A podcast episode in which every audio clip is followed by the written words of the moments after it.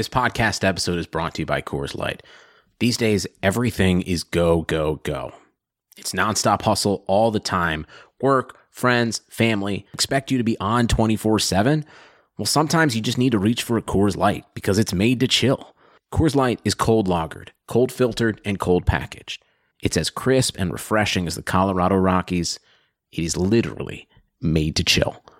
Coors Light is the one I choose when I need to unwind. So when you want to hit reset, reach for the beer that's made to chill.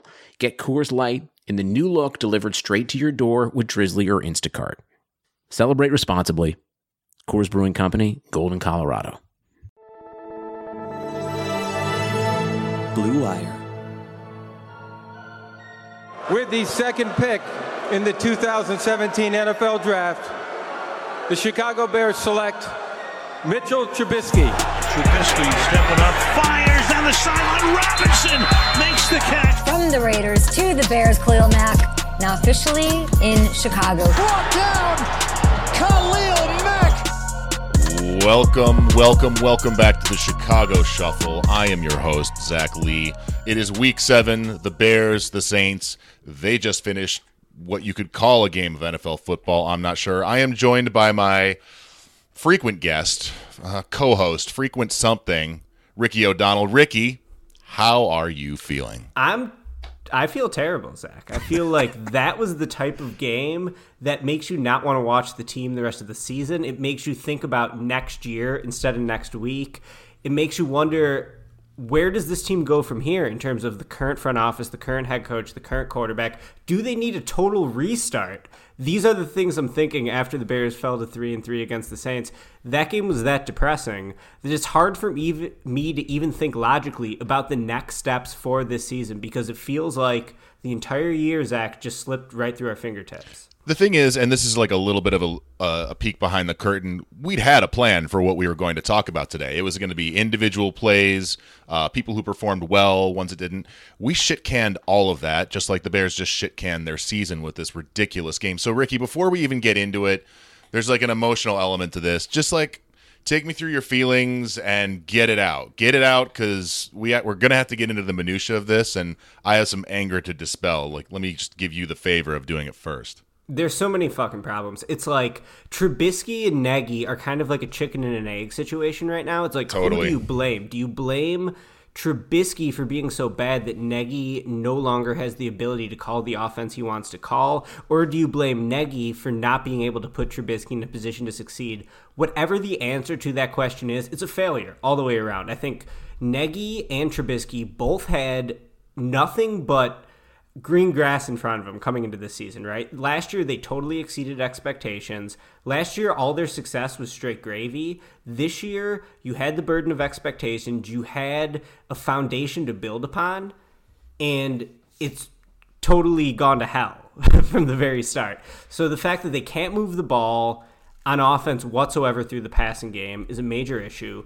They do not trust the running game, be it the offensive line, be it the running backs to move the ball on the ground whatsoever. So they have no foundation for the offense. And then the defense is what is truly a bummer to me because it's like coming into that Raiders game, I felt like you could hang your hat on the front seven of the Bears getting consistent pressure. They got manhandled at the line of scrimmage on both ends of the ball against Oakland in London. And once again against the Saints, I didn't see Leonard Floyd do anything. I didn't see Khalil Mack have the type of flash plays we expect from him. I saw a team that is desperately missing Akiem Hicks, and that we thought they'd be able to make up with it with their depth on the defensive line. That hasn't come to fruition either. I'm looking at a player like Roquan Smith being like, where is he at now after everything he's gone through this year? Is he someone we can still count on in the future? Because I'm watching that game today and being like, they should put in Kwiatkoski. At least he can stop the run. Latavius Murray's running all over him. Uh, it was a total failure from the Bears in all three phases of the game. I think it starts with Nagy, it starts with Trubisky, but every single unit on this team is culpable. And uh, it's a type of loss that already has me thinking about next year and the future because it was just that depressing. The Bears, uh, statistically for the game on defense, one sack, two tackles for loss, four QB hits. That's a home game with one of the best fronts in football. That's just not going to get it done. And especially if the Bears are going to be who they are on offense and to a lesser degree on special teams, there's no fucking chance to win a football game given what they are. At this point, you have to say that the Bears have the worst offense in football. Oh God. So, like, I'm just going to say that out loud and let it sit. Do you disagree with that? Bro, like they ran the ball seven times for 17 yards in Seven? a home game, in a, basically a must fucking win in the middle of the season. we called it that. I'm We already call- get. we I'm gonna call- try yeah. not to swear the rest of this podcast, Zach, but I am fired up about this Yeah. game because it really felt like a make or break game for the Bears season. I thought that you know the Oakland game was that to an extent. The opportunity to go four and one, pissing that away, and now you have this game against the Saints. Where again, the Saints were going without Brees, without Alvin Kamara, one of the best weapons in the NFL, without their start- starting tight end Cook. They had no excuse to lose this game at Soldier Field, and they lost it in the most comprehensive way possible. It, it's a complete and total bed shitting. I appreciate that you don't want to swear the rest of this podcast. I'm going to pick up the slack for you. That was a diarrhea diaper filling of the highest order. It was a three phase failure by the team. And look, there are if you look at the final score, you go like, yeah, well, there's one to grow on. There's nothing to grow on in this one. There's two garbage touchdowns at the end of this game, and then the a Cordarrelle Patterson run back that made it seem more competitive than it was. This looks more like a 36 to 3, 36 to 6 type game. That's what happened in this game. The Saints pu- pulled the dogs off late in the fourth quarter, just let garbage yards go up. So don't look at that final score and think there's anything positive to, to glean from any of this. At this point, I'm putting this at the feet of Matt Nagy first. And, you know, he's the head coach of the football team. Trubisky has regressed extensively, not just in his command of the offense, but in his footwork, in his confidence, in how he sees the field, in pretty much every aspect of quarterbacking. He's taken a huge step back, and even non-factors of quarterbacking. As a runner, uh, he looks completely lost, bound up, not a football player that you want on the field. And I think you know, we had a couple texts around halftime where Chase Daniel is not a good football player, but he gives the Bears a hell of a lot better chance to win at this point in his his career. And that that would be fine in and of itself. It'd be one thing if it was Rex Grossman as our quarterback and everything else is working okay, and if only. But that's not what's going on. Schematically, this is a failure. As a running team, this is a failure. There's all these different aspects of what Nagy is there to do, which is command the offense.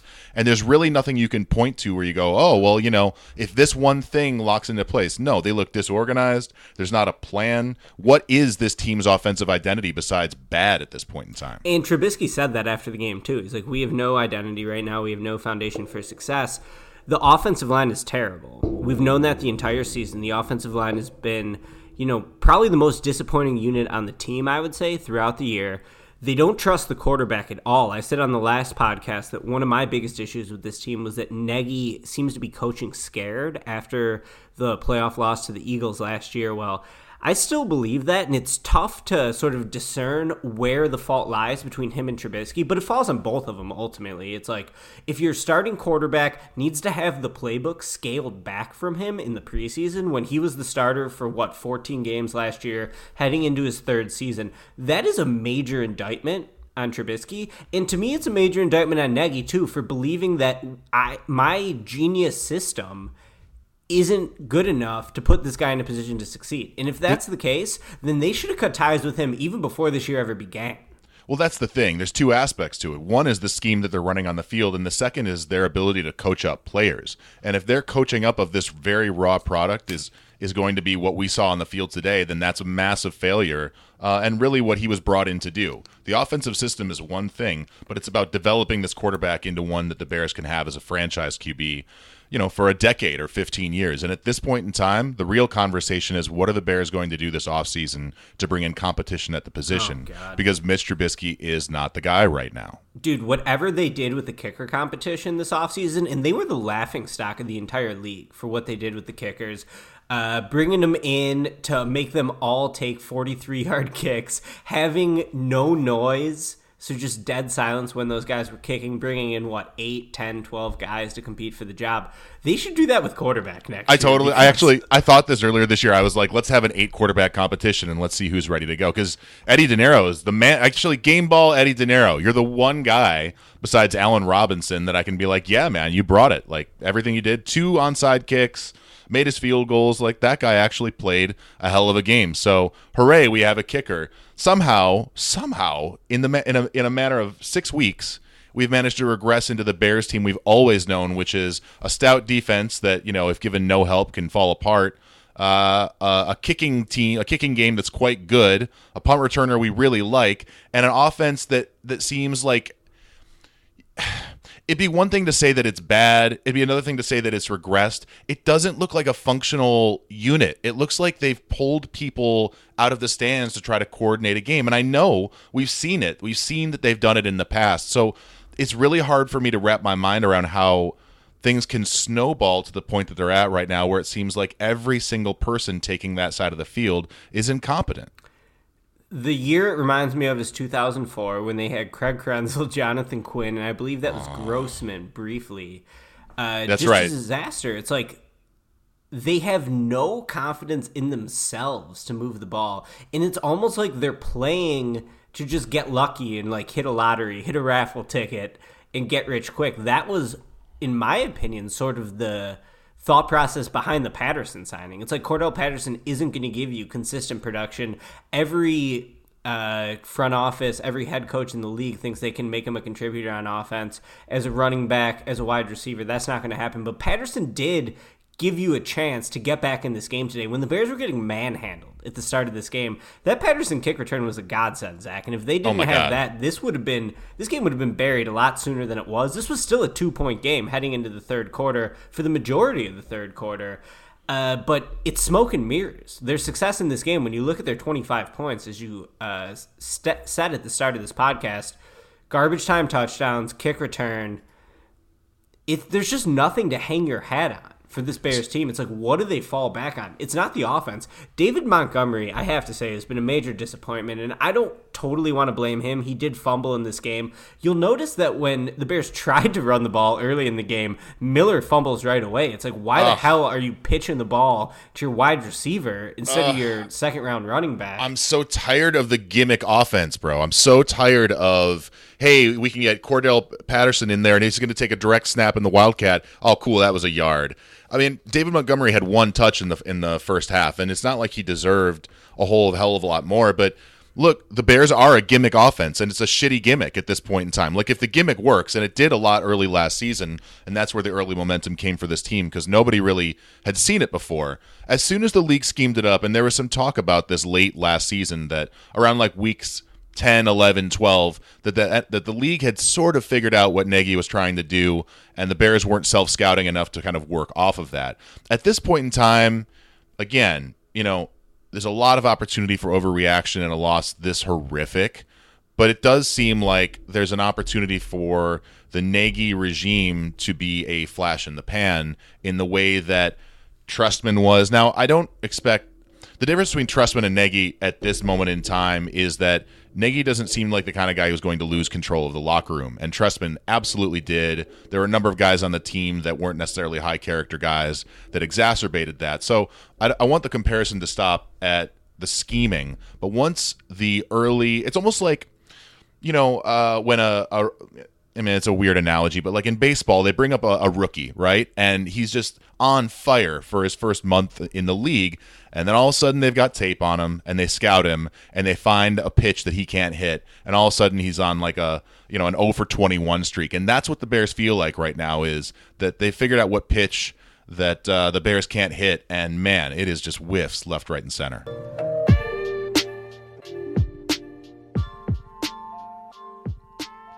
Following a team you love in 2019 can be time consuming. Trying to follow everything happening in sports is almost impossible. Scrolling through every app and visiting every website on a daily basis is impossible. That's why I subscribe to Axios Sports, the best free daily newsletter in the land. Axios Sports is a modern sports page delivered directly to your email inbox. When you sign up for free at sports.axios.com, you'll get the best stories from the NBA and NFL to cricket and ping pong and everything in between. Axios Sports also highlights the most important stats and trends, giving you the ability to stay informed. It's super simple to sign up and it's free. Sports.axios.com. Not only will you be caught up, you'll be the friend sharing an amazing link with your buddies. Join the 100,000 sports fans who get caught up on the day before it even begins. And best of all, there's no paywall, no subscription fee, nothing. This is free, curated sports content delivered directly to you. Sign up at sports.axios.com. Again, try for free at sports.axios.com. There were so many plays in this game that just broke my back. There was the play where Mitch airmailed Anthony Miller. It would have been six. Uh, yeah. It was about a 20 yard fly route down the right seam. I believe that was on third down. If he hits that, it's a totally different game. They had another third and two, I believe, late in the second quarter where they were moving the ball a little bit. They end up running an RB screen to Cohen, which That ha- didn't have a shot. It that didn't have a shot. No chance. And that was such a bad play call. I mean, anyone who's played Madden 2005 knows that, you know, run a quick slant, run something to the flats. Do not run a play where, you know, the whole defense gets to, you know, charge up through the middle of the field. I thought that that was a terrible call that never had a chance to succeed, as you said. Uh, the- where is where is the jet sweep? Where is the wheel route? Where is uh where is any sort of inside running game? Where is a where is a counter play? Where is anything that tries to like negate the flow of the defense? it's not to be found this season. And you know, I wonder if Nagy just doesn't trust Trubisky to you know read the field to make throws downfield over ten yards in the air.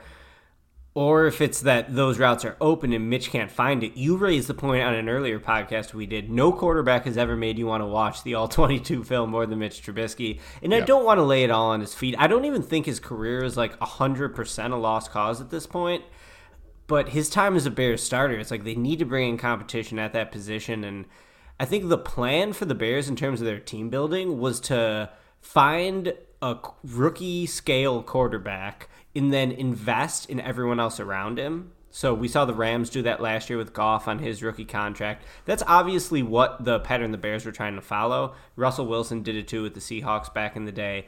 But if you're not getting any production out of the quarterback and the offensive line was a already a unit that they weren't heavily investing in, those guys have totally gone down the drain. It's just garbage, man. It feels like the whole season's over after this game. And now I will say they were three and three last year, if you remember that, Zach. I do But- remember that where they had the easiest schedule in the league going forward, Right. and they're the, the opposite this year. Yeah. So here's the thing, you know, and the, you know, again, there's no excuses one can make for what this game was and how it looked. If you look at the Saints, they're playing incredible football on both sides of the ball, uh, and and and in special teams. Their special teams are, you know, arguably top three in the league. And we were, I was talking to our guys on the Saints podcast about that. They're like, yeah, there's a lot to like about it. So that kind of knew that coming in that there was a lot of threat that would be on that side of the ball, but um, you know, credit to them for being able to go on the road and just whip the Bears in the trenches. And I think we need to talk about the defense. Uh, was this just like a, a one game aberration? This is two straight games now where they've gotten. My concern is about the run game. Like they're getting gashed in the run game. First downs are becoming second and fives, second and fours, and we're seeing it again and again. And uh, is that all Akiem Hicks? I'd like to think that Roquan Smith hasn't been in the right gaps, hasn't been a stout player at this point uh, of the season. I, again, it's about looking at film and understanding exactly what the schemes dictate. But Teddy Bridgewater is no great shakes. He's really not. Uh, I, I think he's a, a very solid game manager and an ideal backup. He's 23 of 38 for 281 yards and a 7.4 average, two TDs, no interceptions, sacked once, 100 rating. That cannot happen to this Bears defense at, at Soldier Field. So, for you know, we talk about Mitch, we talk about the offense. There's just a laundry list of things you can go into. If the defense is going to start slipping like this, then where are the Bears? Yeah, that was my main takeaway from this game. The front seven, which I thought was the one area the Bears could hang their hat on, just hasn't been generating consistent pressure the last two games. Leonard Floyd, I mean, what has he done this year? It's like this guy has everything going for him in terms of Mack on the other side, attracting most of the defensive pressure. He's been in the league a few years now. He's had some time to feel out NFL play, but just such a disappointment to me and then Mack, you know, for the second game in a row, really didn't make an impact. I thought Bilal Nichols made some plays early in the game, but He did. You know, not not enough impact from the defensive line. Eddie Goldman is another one. We haven't been praising him too much this year. Where last year he really stood out, uh, you know, throughout the whole season.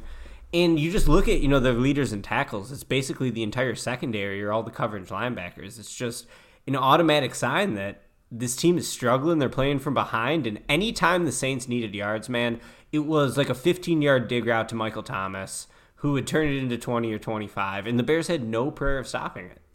They really didn't. And the thing that like sticks out to me is just the lack of playmaking. You know, look, Eddie Jackson last year was a revelation. That's a first team all pro. And you just knew that when the Bears needed a big play, it was going to be him. Ha Ha Clinton-Dix was brought in to be the same kind of guy, a ball hawk that could find the ball when it, you know, when it came his way. There there are so many playmakers on this defense, and for them to get rolled over all day in this very classic you know, pre Fangio, pre Mack uh, way where they couldn't get any pressure up front and there were just soft yards to be had in the secondary all day long. It's actually kind of terrifying. Again, this was not Aaron Rodgers. This wasn't Patrick Mahomes.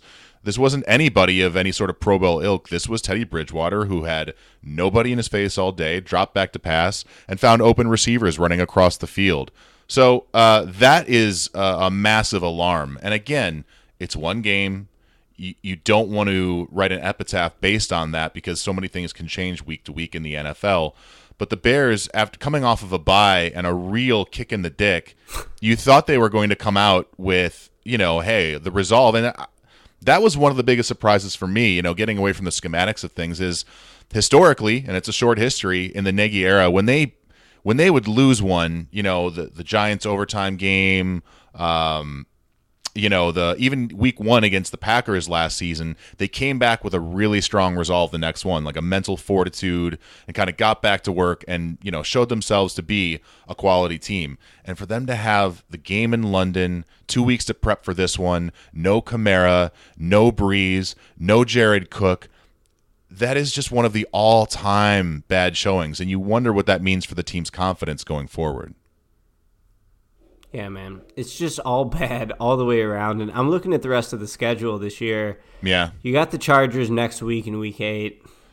I mean, that's a game where if the Bears lose, it feels like literally so that's the season's over. Yeah, that's loser leaves leaves town right there. So the chart. Let's talk about that because God knows we need to move on. Uh, who, who would want to listen to us just retch about this anymore? So the Chargers are two and five. Lost one of the most inexplicable losses. I think they had first and goal and then scored a touchdown and it was called back and then had a, a, like a DPI to put them back on the one, and then ran the ball and fumbled and lost the game at the one yard line. It was unreal. Yeah, I mean, like I. I I'm I'm not glad the Bears lost the way they did, but at least you can't feel like, man, it was in our grasp. This was the Chargers gave away another game, so they're two and five. The Bears are somehow three and three and feel like they're zero oh and nine. It's yeah. a weird feeling, but uh, whatever whatever team loses that game, you have to say their season is more or less over because the Bears are in a division with the six and one Packers. Uh, the Vikings, look, real being real, the Bears are the worst team in the NFC North. Yeah. And that is an incredible statement seven weeks into the 2019 season, coming off of a 12 and 4 season, an easy division win, and uh, nearby. It's such an incredible turnaround. So, yeah, if they can somehow find a way to beat the Chargers at home, no guarantees of any sort. That's going to be a dogfight. Phil Rivers can still throw the ball. The Chargers find a way to be there at the end. If they can find a way to do that and be four and three, you look at what's next. They go to Philadelphia to play the Eagles. The Lions come to town. All of a sudden, the Lions feel like a very competent team. The Rams come. Uh, the Bears go to LA to play the Rams. There's not a quote unquote easy game again until uh, the New York Giants the week before Thanksgiving. So um, yeah, th- you can't look at the schedule and be like, "Oh, there's some relief," because right now, if you look at the Bears, there's no team that you should expect to beat, given that you're the worst offense in the league. Yeah, there's just so many issues. It's like they're not hor- the Bears aren't a terrible team, but they're almost worse than that in that they're average without a first round pick. So you can't even talk yourself into like, well, maybe they could get into James Herbert or Tua. It's like no, they're going to be, for the most part, kind of capped out moving forward because Mack's making over twenty million a year. I still think that was a good deal, but his deal really kicks in next season, his extension and it's going to limit your flexibility obviously when you're paying one player such a significant percentage of the salary cap. You're going to have to make some kind of decision on Trubisky. Maybe you use that Raiders second round pick on a quarterback. But I don't even want to be having these discussions right now. The, what I want to talk about is the Bears being a team that can win the division they can go into the playoffs and make some noise.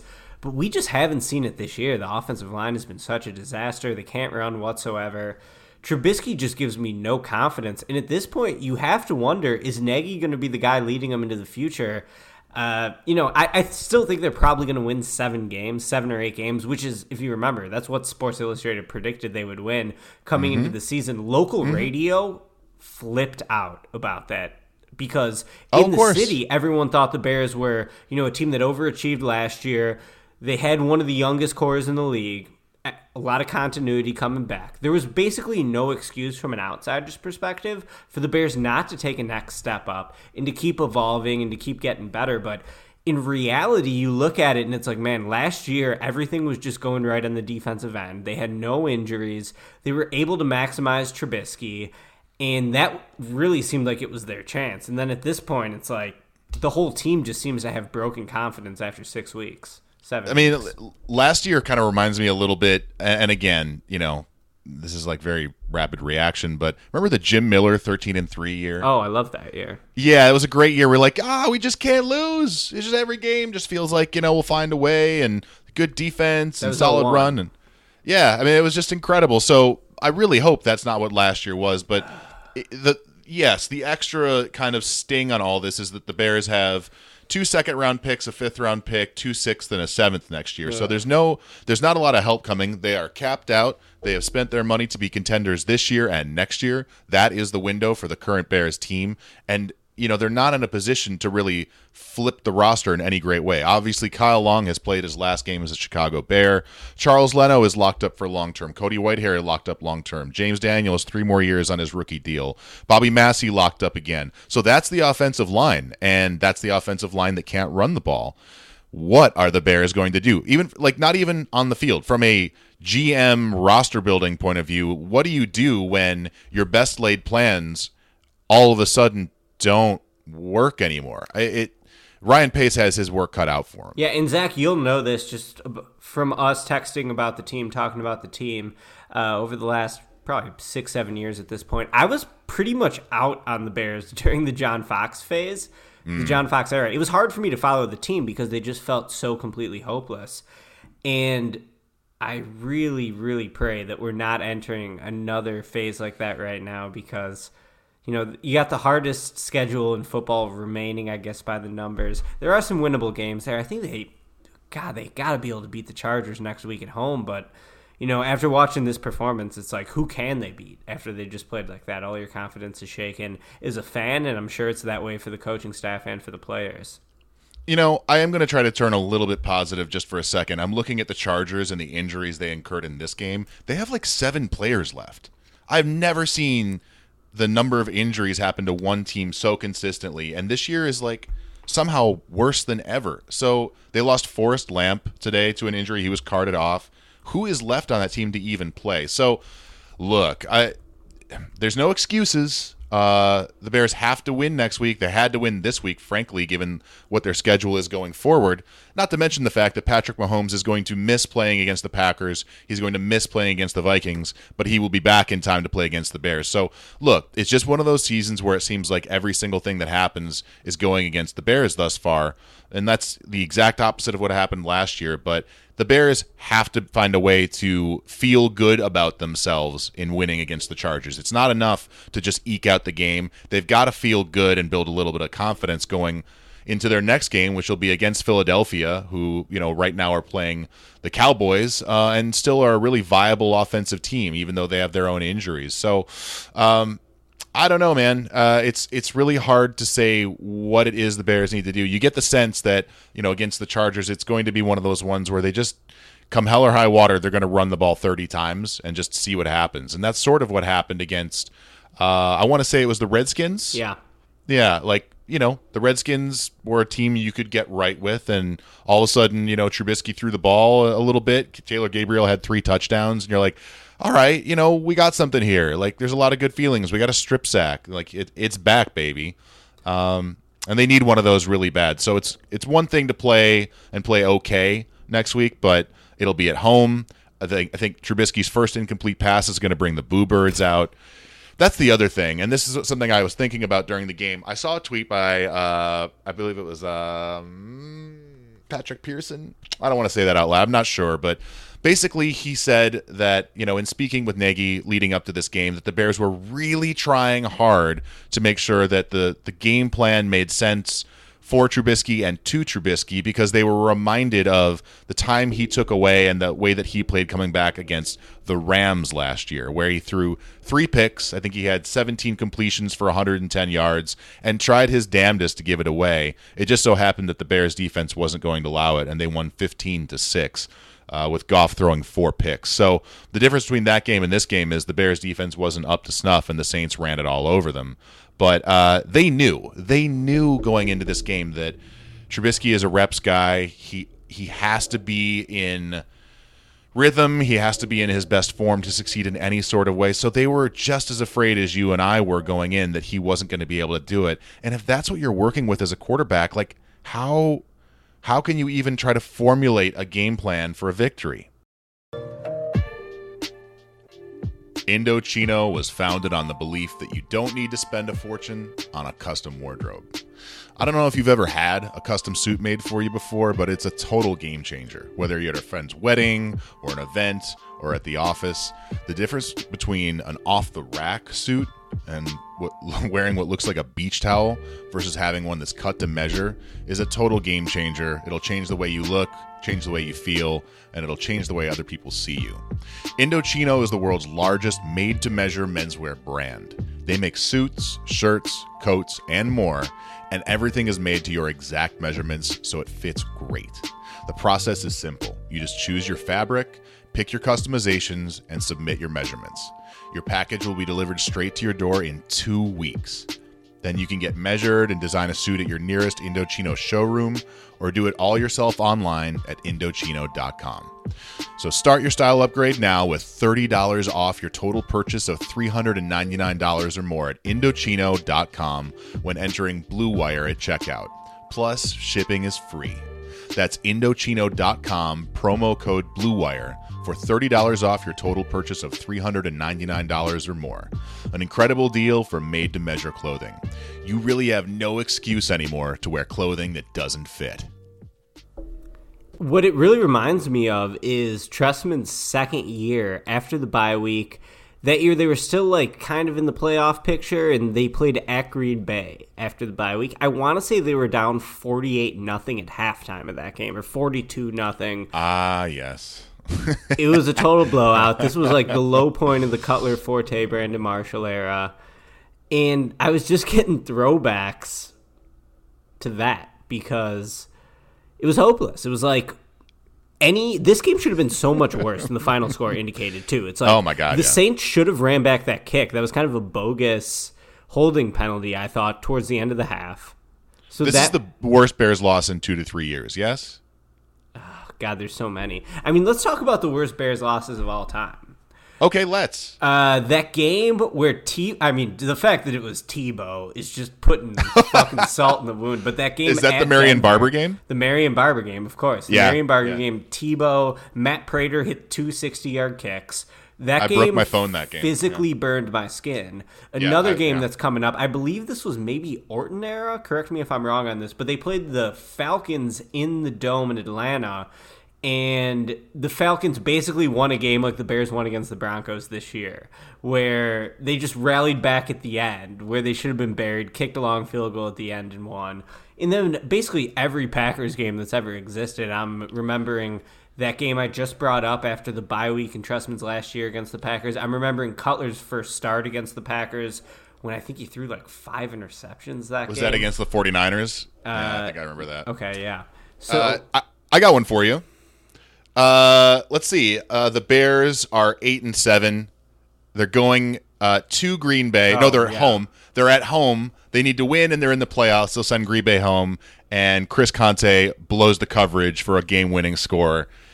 And uh, yeah, uh, they lose 33-28. So that one sticks in my mind. Um, a number of games from the Fox era stick in my mind, but they didn't matter. It was like Matt Barkley, and the roster was shit, and they were uh, games where they were competitive. You're like, yay, but please lose because we're hunting for draft picks.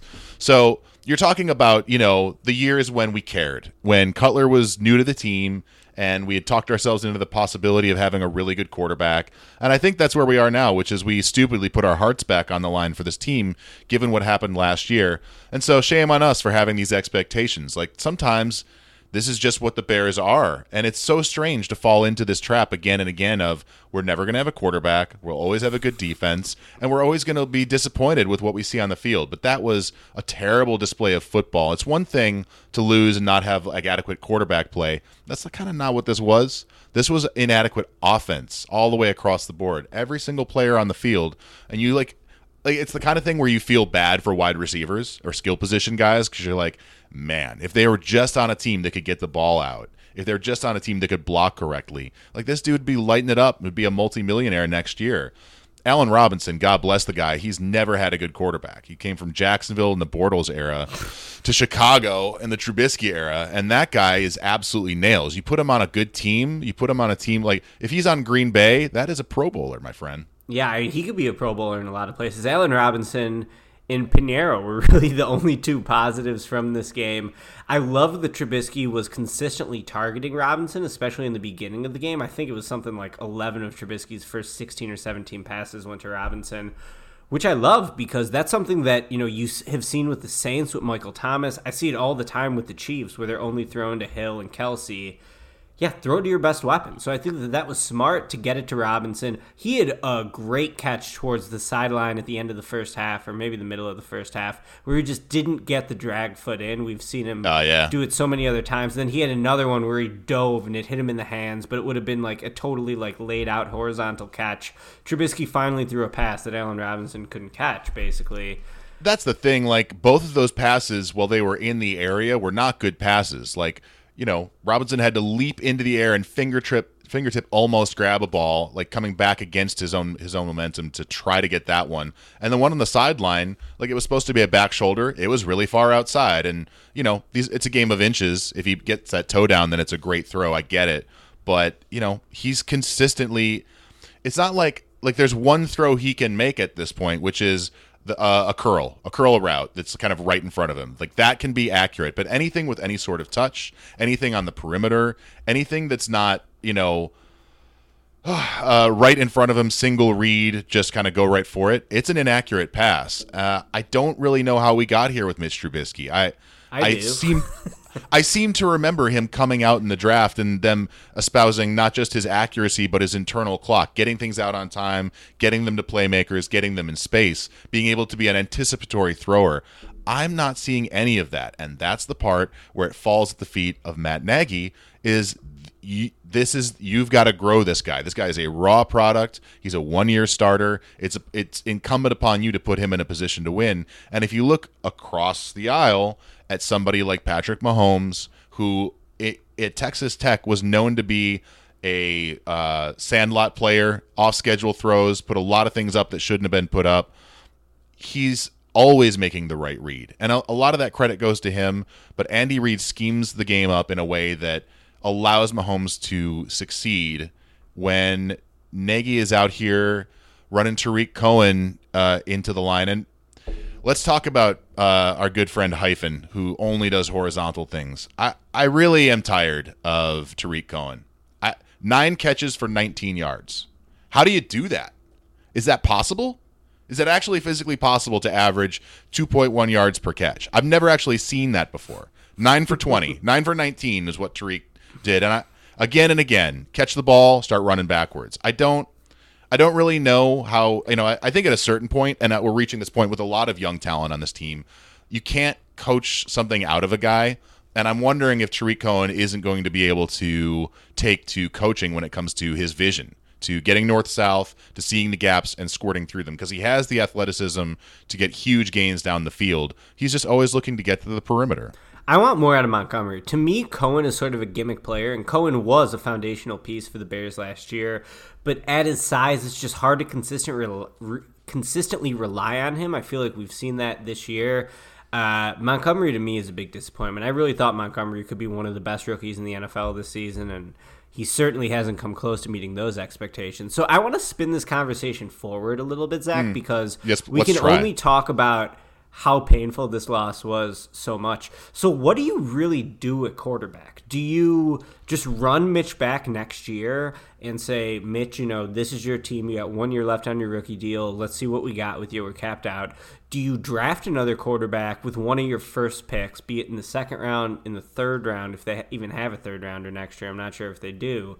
Do you try to sign a veteran free agent? You're paying Daniel six million next year. Do you let him be the starter? Do you try to find another veteran? Do you target a former highly touted player, maybe like Josh Rosen, who, if the Dolphins get the first pick and Tua, maybe he becomes expendable? Like, what the hell do you do? What's the pragmatic solution for this next year? Because I'm looking at these options and I'm seeing no good one. In terms of quarterbacks that might be available, or just what the Like, Bears what might you- do in what general. can you do? Like next year. Uh, so I'm I'm just pulling it up right now. The 2020 NFL free agent uh, possibilities. Look, you're looking at guys who um, have run their way out of town with certain teams. I think you need to be looking at a guy like, and this just sucks. I don't even like. This is going to hurt my feelings to say out loud. Marcus Mariota is a free agent after this season. Uh, Mark Helfrich, the Bears' offensive coordinator, was his coach. Uh, knows him very well. And I think that's really what the Bears are going to be looking at, which is they don't have the cap room to outlay for anybody really big. They don't have the draft capital to be throwing things around and selecting somebody. You, you'd have to ask somebody else about drafting somebody in the late second round because I definitely know who the top quarterbacks are that'll be gone in the top half of the first round. But who is the developmental quarterback? That you're going to pull in in the second round when the Bears are in a win now mode in terms of the way they've structured their contracts. So, you know, I, I just don't see any options there. I think their best option, if you want to be like crazy about it, is for the Jacksonville Jaguars to decide that the mustache is their guy and that uh, Big Dick Foles. Nick is is is available by via trade. he makes a But I- huge salary too, though. that's Like, the thing. I don't know that he can actually fit in, in- under the Bears salary cap, given what they're trying to do. And I wasn't looking for so much like specific names, like who do you want them to draft, who do you want them to sign. It's more just like what is the path that would even make the most sense, even taking out you know the names out of the equation. To me, the Bears seem like a team from the coaching perspective, from the wide receiver perspective, that just doesn't tr- trust Trubisky whatsoever. Like the wide receivers looked fed up all game. Nagy's play calling reflects the fact that he doesn't trust Mitch. So it's like, you know, there has to be some other route. Maybe it's you make Daniel the starter at some point this year if they lose another game or two. Uh, I, I mean, I don't know. I don't have any of the answers myself. If you could fix the Chicago Bears quarterback solution, you would be a, a goddamn billionaire because this has been a problem for about 100 years, which is as long the Bears have been in existence. There's a reason the Bears' best quarterback of all time is considered Sid Luckman, who threw his first pass before World War II started. it's like how, like, nothing personifies the Bears better than us holding up goddamn Sid Luckman. It just like, it, it hurts my throat to even say it. so, you know, I have to kind of like defend uh, Sid Ryan Luckman. Pace- Sid Luckman, yeah. No, he's just like a, he's a hell of a guy, and you know, pre World War II, you have no idea what he dealt with. So, no, I think in terms of Ryan Pace, look, it's a 50-50 proposition selecting a quarterback. Every if you look at any pre-draft anything, Trubisky was at the top for you know not unanimously. There were people out there that like Deshaun Watson, but as a as a kind of a sweeping generalization, most people were on board with Trubisky and his tools as the number one quarterback off the board. There were other teams that wanted him. There were other teams that you know, were putting out signs they were going to move up to get him, especially Cleveland, that sort of thing. So, you know, I can defend the idea of, hey, this is a guy, we've identified him, we think he's the one, we're to go get him. It hasn't worked out.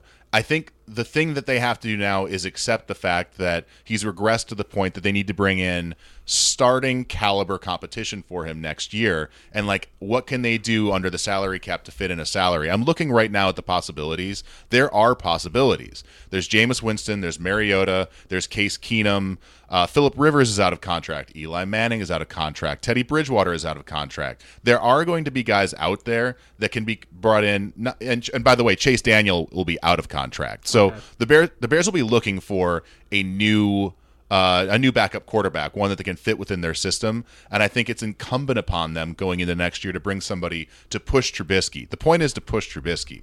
Like, so it's not like, hey, you're the starting quarterback. We gotta give it to you because I think we know what Chase Daniel is at this point, which is a game manager at best and a, a, a semi-adequate backup quarterback at worst.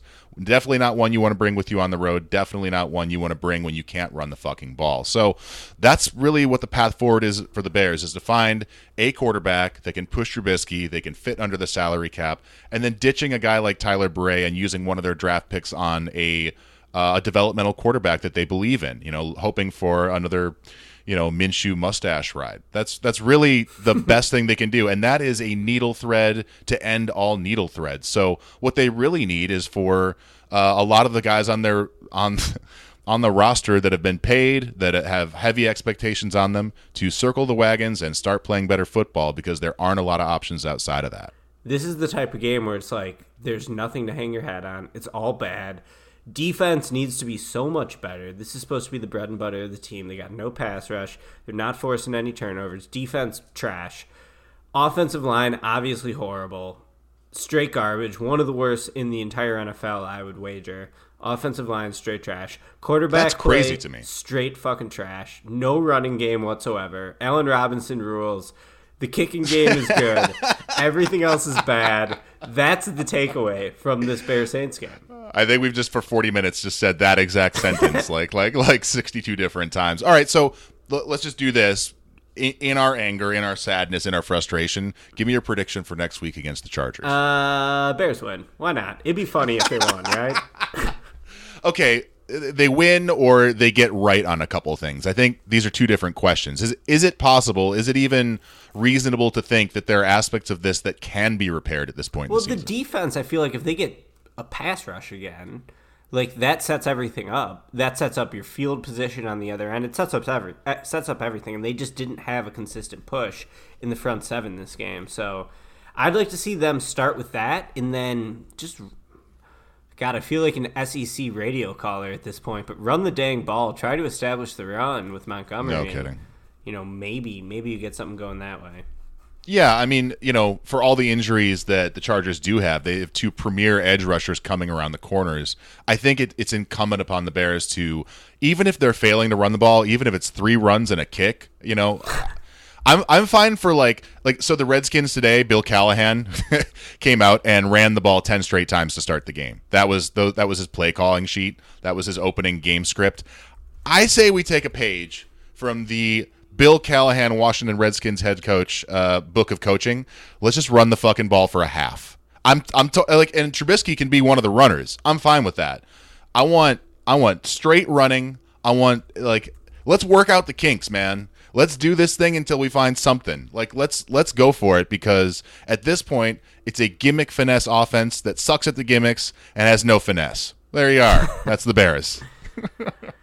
Oh man! Only a few yeah. weeks ago, we were so optimistic after that Vikings game. They were able to win. The depth yeah. shined, and it just... that's the crazy part. I think if this had happened on the road, I think if this hadn't happened off the bye, we would have talked ourselves into a couple different excuses. But I really had a lot of faith, and I mentioned it, you know, with the Saints guys that like the Bears defense plus Soldier Field equals death for the opposing team. So that was, you know, I can't say I was shocked that Trubisky couldn't deliver the football. I can't say I was shocked that they struggled to run the ball. I can say I was absolutely shocked at the way the Bears got absolutely whipped in the trenches once again. Their front seven, uh, you know, one of the best in the league. Their ball hawk secondary, nothing. Big fat zero the whole game. And that is the part that I, I, I just never saw coming. I'm really upset about Nagy It's hard to have confidence in him moving forward, right? It's like, you know, is this guy still going to be the coach of the Bears two years from now? It's hard for me to say that after a performance like this. I think they'll probably give him a chance next year. We'll see what happens with the remainder of this season, but uh, you know, entering this year, I really thought that he could be a foundational coach for the Bears, someone they could have for a long time. Young guy, seemed like a brilliant offensive mind, seemed like someone who'd be able to learn from his mistakes and to adjust to other people's adjustments. It just hasn't happened.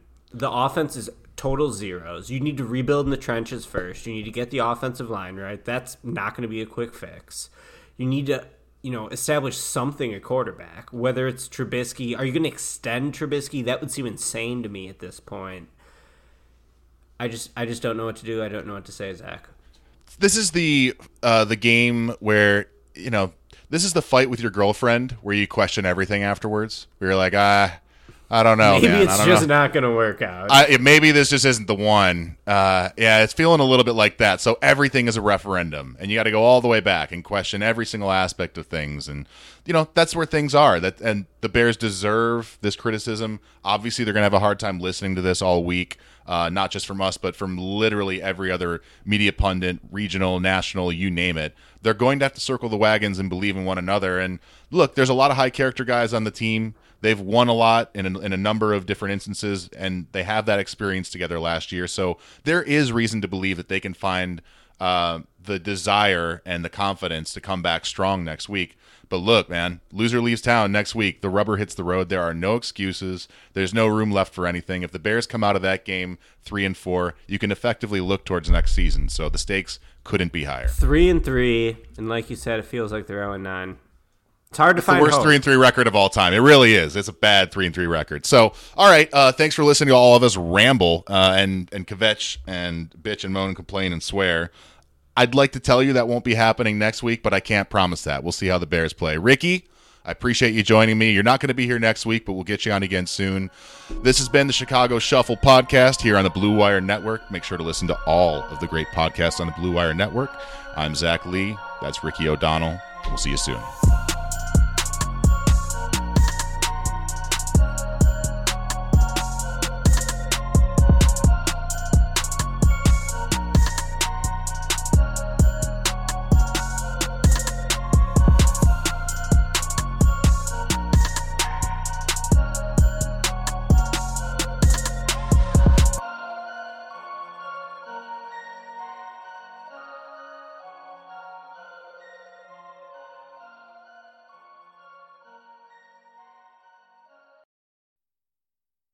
Have been fed, that's a fact. I have been fed, that's a fact. My credit card purchases get me cash back. My credit card purchases give me cash back. No one else gets these rewards. Sergeant, that is just plain untrue. What in tarnation? Sir, PenFed's Power Cash Rewards card isn't just for military members. Anyone can get cash back on all purchases. Ah, Figgins! You've ruined my favorite song. PenFed Credit Union. Visit penfed.org slash powercash. To receive any advertised product, you must become a member of PenFed, insured by NCUA.